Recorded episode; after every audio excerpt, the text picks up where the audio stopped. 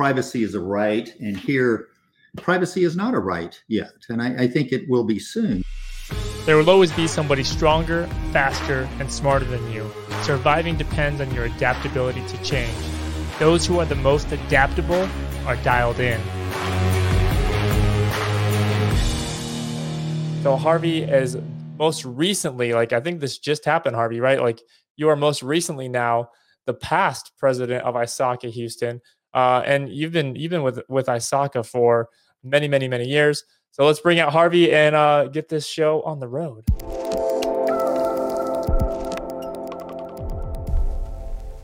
Hey, Harvey, welcome to the show. Hey, Kyle. Long time no see. How are you? Absolutely good. So, Harvey, uh, let, us get right into uh, what the thing that you were the most dialed into, right? So, on this show, we're talking about becoming the most adaptable to change, the most adaptable that we can be to change. And like that's the thing that you're dialed into. Like, what is that for you? So it's it's been around privacy for about five years now. And we can get into it later, but as you've mentioned, I've given back to organizations for for a long time, and, and ISACA probably the longest back before it was called that. But but about five years ago, um, I had just finished a contract up in Keller, just north of uh, Fort Worth, helping a company on identity access management, and I figured I would be in that the rest of my life, basically. And instead, I got a call to see if I wanted to help somebody with GDPR and I couldn't even spell GDPR at the time. And I'll tell you a little joke about that in just a minute. But I, I got with a friend of mine who I had helped before, and he had been with Shell for many years. And we spent an hour together on it, and I felt pretty briefed in GDPR. I talked with the lady with the firm, and uh, Sharon said, Yeah, you did good. We're going to have to talk uh, next week, though, via Skype with my manager. I said, Yeah, no problem. So they called me back about three days later and said, Hey, you know Mark Johnson. I said, Yeah, sure. Yeah, he's spoken for me a couple of times. Why? They said, Well, he said, I know Harvey. Bring him in, give him $3 more an hour on the contract. And and so so I started that. And then shortly after that, that fall in October, Safe Harbor was invalidated by the EUCJ, European Union Court of Justice. And they just uh, invalidated the successor to that, Privacy Shield, uh, on July 16th of this year. And so they're now referring to that safe harbor invalidation as Schrems 1 because the last one was Schrems 2. And it affects the trade, uh, a lot of trade coming across, even to the point that Ireland is telling Facebook not to send data you know, to the U.S. from Ireland. So it's it's a huge thing. I started learning more about it. I started putting in to speak at conferences, and I've just been in it ever since. And thank wow. you.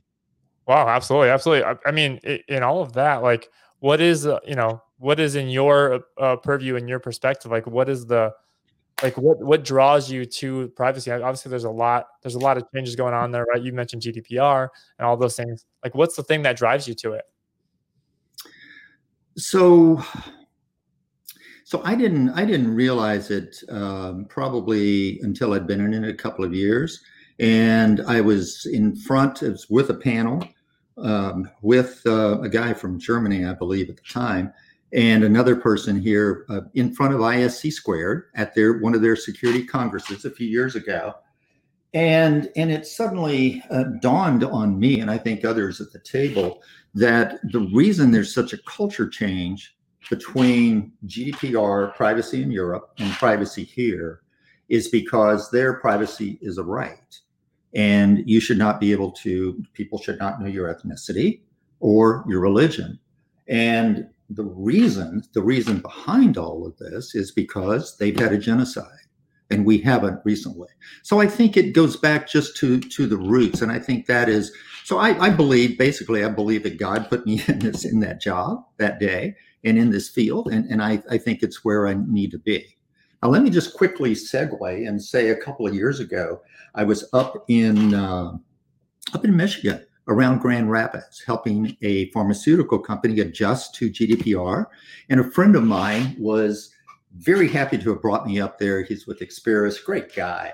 And and Bill was saying saying to his friends, he was he was showing off his new knowledge of GDPR and what it was. It was coming in, and people were going to have to understand it. And so somebody heard it a couple of times. They looked at him and said, Grand Rapids Police Department?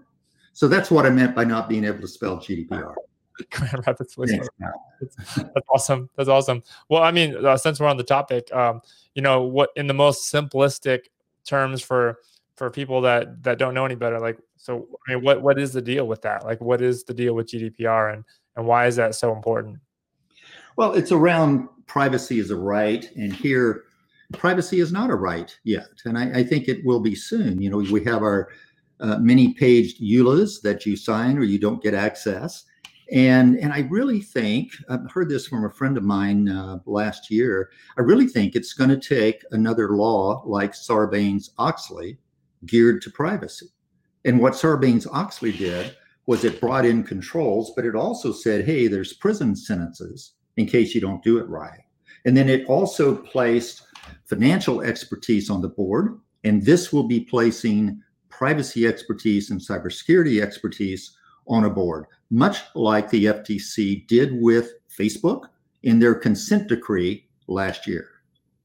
Wow, wow. Okay. Got it. So, you know, looking forward to like privacy regulations of like potentially 2021 and beyond, right? You don't have a crystal ball or anything, but you know, what what what are you pre- uh, predicting or what are you projecting? You know, I mean, obviously GDPR is is huge in the EU, and you know, we got the thing going on in California. I don't even know what it's called, but you can probably correct me on that. But like you know, like you said, it's not here in the United States yet, right? Like on a massive level, and is that in our future?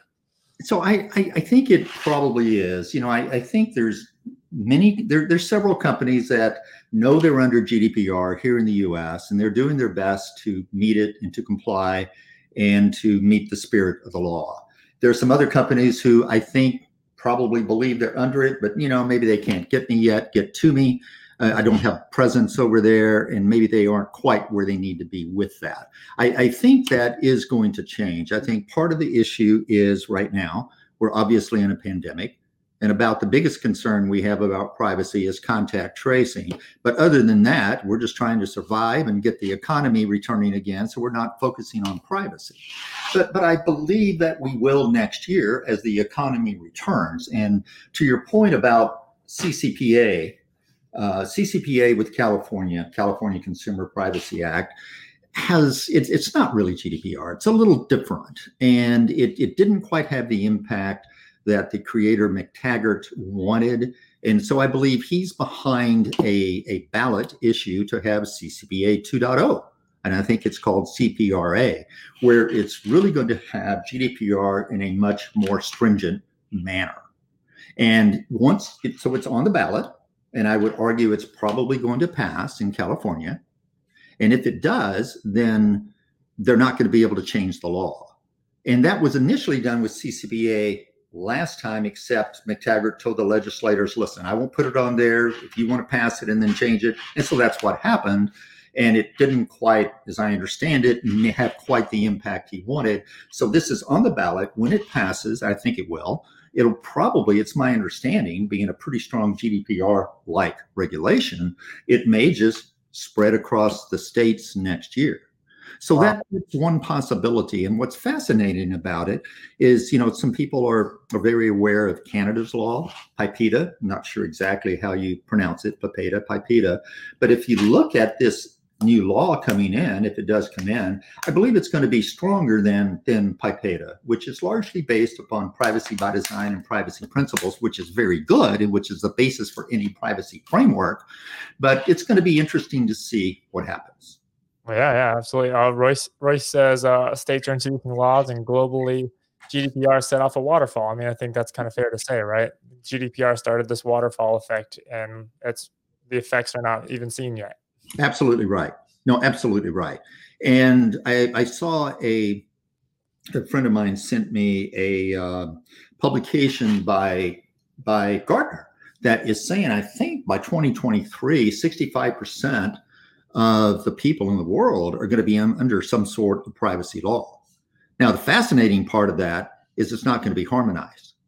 So they're all going to be saying different things, and so so it's it's creating a lot of work for for privacy professionals. I would argue that if you really if you really twisted my arm, I'd say we don't have any privacy, but privacy is going to be a big business as we try to gain it.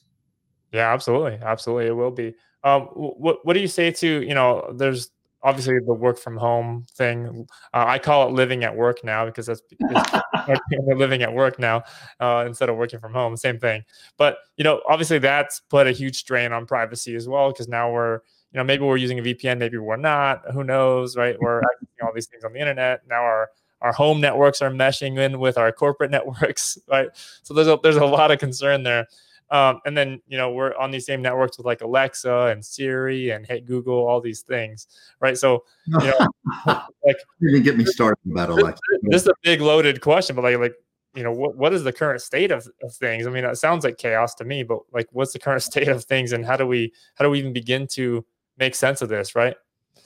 No, I like that. So so thank you. So regarding uh, we could probably just work on that question for the rest of the time but uh, so but working from home it, it, brings to mind that privacy is based on security security has to be there as the foundation and and we realized that i helped um, i was a part of all three workshops of the of the nist uh, development effort for the privacy framework. And we finally realized that yeah you've got to you've got to pivot to a framework first like uh, the, uh, the security framework that they put out. Then you've got to put privacy on top of that. And with respect to alexa it is amazing it is amazing of the innovation that you can have from that and how it's driving it with alexa and all the google like products. You know you're seeing the commercials about cars you know, and the things that you can do, you can, you can, your dog can jump up, throw the dog and throw the water dish under the, under the sink and you can say, Delta, fill it up. But there's a price to pay for that. Mm-hmm. And, and, and your, your privacy information, uh, thanks to the uh, ability to easily and cheaply store content, it's going to be around forever and you really don't know who has access to it. And there have been some interesting cases with Alexa, I believe, and with Amazon. I believe there was even one case in GDPR where one newspaper sent into Amazon a request for information under GDPR about one person and got a reply back on another person. Wow. So, yeah, yeah, which kind of is a breach in and of, in and of itself. Yeah, and there's the there's the uh, I forget the details, but there's an Amazon Alexa in court case that like they use it as evidence, right? So like that, that's going to happen more and more frequently. Yeah, but then like there's this like there's this deeper, more philosophical question at bay here, and like, and that is, you know, most uh, let's be, I mean, let's be real. Most people don't even care about. They they may say they care about privacy and security, but they really don't because their actions kind of show otherwise, right? Um, because you they're looking to remove friction friction in their life and that, that's what alexa does and that's what these things do it, it removes friction so like there's this balance of like i could remove all this friction but i give up all this privacy and security or i could have all this privacy and security and like i don't have a smartphone i live off the grid i'm relying on sun power and like you can't get me but like now i'm not even relevant in the world right so like th- there's a balance right and i guess everyone has to figure that out but uh, what uh, what are your what, what's your take on that no, I think you're absolutely right. And, and right now, I think we have chosen to want to get ahead. Um, you know, and so we've chosen no privacy now. And, and I think it's a lot of it is in your perspective and perhaps a little bit in your age. It's my understanding from a friend of mine who teaches uh, classes at a university, uh, a, a two-year university, actually a four-year too. You know, he's saying that he's trying to get his students to understand that yes, it's convenient that Google knows all about you and they can populate things and make things happen quickly, but think about the price of that. You know, think about when you you, you start looking and others when you start applying for jobs, looking and seeing what there is. Uh, somebody told me about a a um, a documentary recently, and I'll get you the name of it. Social uh, dilemma. The social dilemma. Yes, that yep. is. Thank you very much. I understand you look at that. And, yeah. it's lighting the internet on fire right now on Netflix, right? So that's yeah. that's, yeah. that's a topic. Yeah, and, and what is a lot of the what is a lot of the actions that come from that? Mm-hmm. They're getting off of social accounts. Yeah, yeah. It, it's fascinating. So yeah, there's a lot. There's a lot there. Now, you know, I, I have some friends who've got an iPhone and they they'll just sit there. You will be texting messages, and it takes them a lot longer to text with me because I take the easy way out and I I involve uh, Siri who I'm I'm I'm nicknaming Iris because she gets a lot of it backwards. But, you know, I'm willing to take I'm willing to take that chance just to you know for productivity, as you had mentioned with the right. ballot. Right. Yeah. yeah. yeah. But but I but I noticed you're an iPhone guy, not an Android guy, so that there's a there's a reason for that too. Well, there probably is. I've always been in, intrigued about wanting to try try the other, but I, I finally just given up on simplicity. So, and, and right. yet I'm not sure that I totally believe that Apple's got my back with respect to privacy. I don't quite believe that either, but but I've been comfortable with the iPhone. It, interesting observation. Thank right. you. Absolutely. but you know, if there's anybody, I mean, you gotta, you gotta go choose the lesser, the, or the or the greater eh, in either respect, right? So, um, pivoting pivoting back to, uh, I know we got a few more uh, halfway through here. But pivoting back to kind of your career and you know what it was like to kind of climb the ranks as you did in your in your giving back uh, as the former president of ISACA, right? Like, like what was what, what was that like? Uh, and you know what was that journey like for you? So that was yeah the ISACA Houston chapter. So uh, it, it was fascinating because I, I actually got involved with the chapter, going to the chapter, and actually had my name on the charter back in 1974. And uh, the ISACA International says it's 75, but it was really 74. And if they can produce it and tell me differently, that's great. I'd love to see it anyway. But it was amazing because several guys had already done the work there were seven or eight of them up there on the street corner in front of Shell as we were getting ready to go to the meeting. And I said, Hey, put my name on there, would you? And they looked at me it's kind of like, You haven't done any work. I said, I know, but I will. And, and so what's fascinating is I'm the only one that's still involved in the chapter from all of those who had who had done that. And, wow. and so, yeah, and so I I uh, there was a period of my life too. Um, there was a period of my life where I actually chose to leave Texas, unlike most Texans, right? And move outside of Texas. And so um, I, I, did so. And I was up in Rockford, Illinois, working for Sundstrand, then moved over to Milwaukee, working for the light company. And, and there, um, I actually co founded the ISACA chapter there and became the second president and I actually named it. And somebody had convinced me that you, if you want to get a good name for something, you know, name it after an animal or something like that, or, or something. And so, so we called it uh, the Kettle Moraine chapter, based okay. upon an ice formation, a glacial ice formation. And and I think they tried to change it later, and that's fine. But but I was up there doing that, and and I actually moved over to Salt Lake City, lived there a while, worked for Blue Cross Blue Shield, and actually then moved to Las Vegas, which I didn't even think it had a town when I interviewed, but it did. And I worked for the gas company and have since moved back here. And it was fascinating when I when I came back here, interviewed for a position, the guy looked over, looked at me over his glasses and said, Now tell me, son, why'd you ever leave Texas? So I had to agree with him. But yeah. it, it's it's been, it's been a good experience because as I've traveled and consulted with companies, I can relate to people in different areas, you know, based upon some of those experiences. Oh yeah, absolutely. Um, as someone who has not stayed put uh, for longer than five years, I can relate to that. you, get, you get those different perspectives. I was I was in Dallas most recently for four years, and now here I am in Austin, still Texas, but it's different. So yeah, I can relate. Um, so you know, uh, what would what what would you say is like you know you've you've done a lot in your career. Like, what would you say is like the number one thing that you wish you knew uh, starting off then that you know now that you wish you knew then? Okay, no holds barred question, right? Yeah. Okay. So so I wish I knew about privacy more, but more than that, I wish I had known Christ a lot earlier in my life. I've given my life to Christ when I came back to Houston here in 1991 and it's made a tremendous difference and so so that that is there. We've also talked before let me just let me just segue really quickly if i may. You were asking what i was passionate about and it is privacy mm-hmm. And and what I would like to do, and it's interesting. You you know when we talked before, you described it as a moonshot. So I appreciate your oh, yeah your moonshot idea. Yeah, yeah, appreciate your your encouraging me to say that. So so for some reason, I'm, I'm not sure sure why, but but it uh, it would be my dream effort to be able to help President Trump with privacy to get that installed across the country in whatever manner that that that is. You know whether you can get it through through legislation or or in working with whomever to get it to, to get it through other methods, through the states or whatever. I would just love to do that. So thank you. No, that's incredible. And like like I told you before, like uh, just um, a few moments ago, like you know, I don't I don't I don't know many people that can articulate like this is my moonshot, and like for you to have that, that's incredible. Like, how did you how did you come to that realization? Like, this is like this is what I want to do.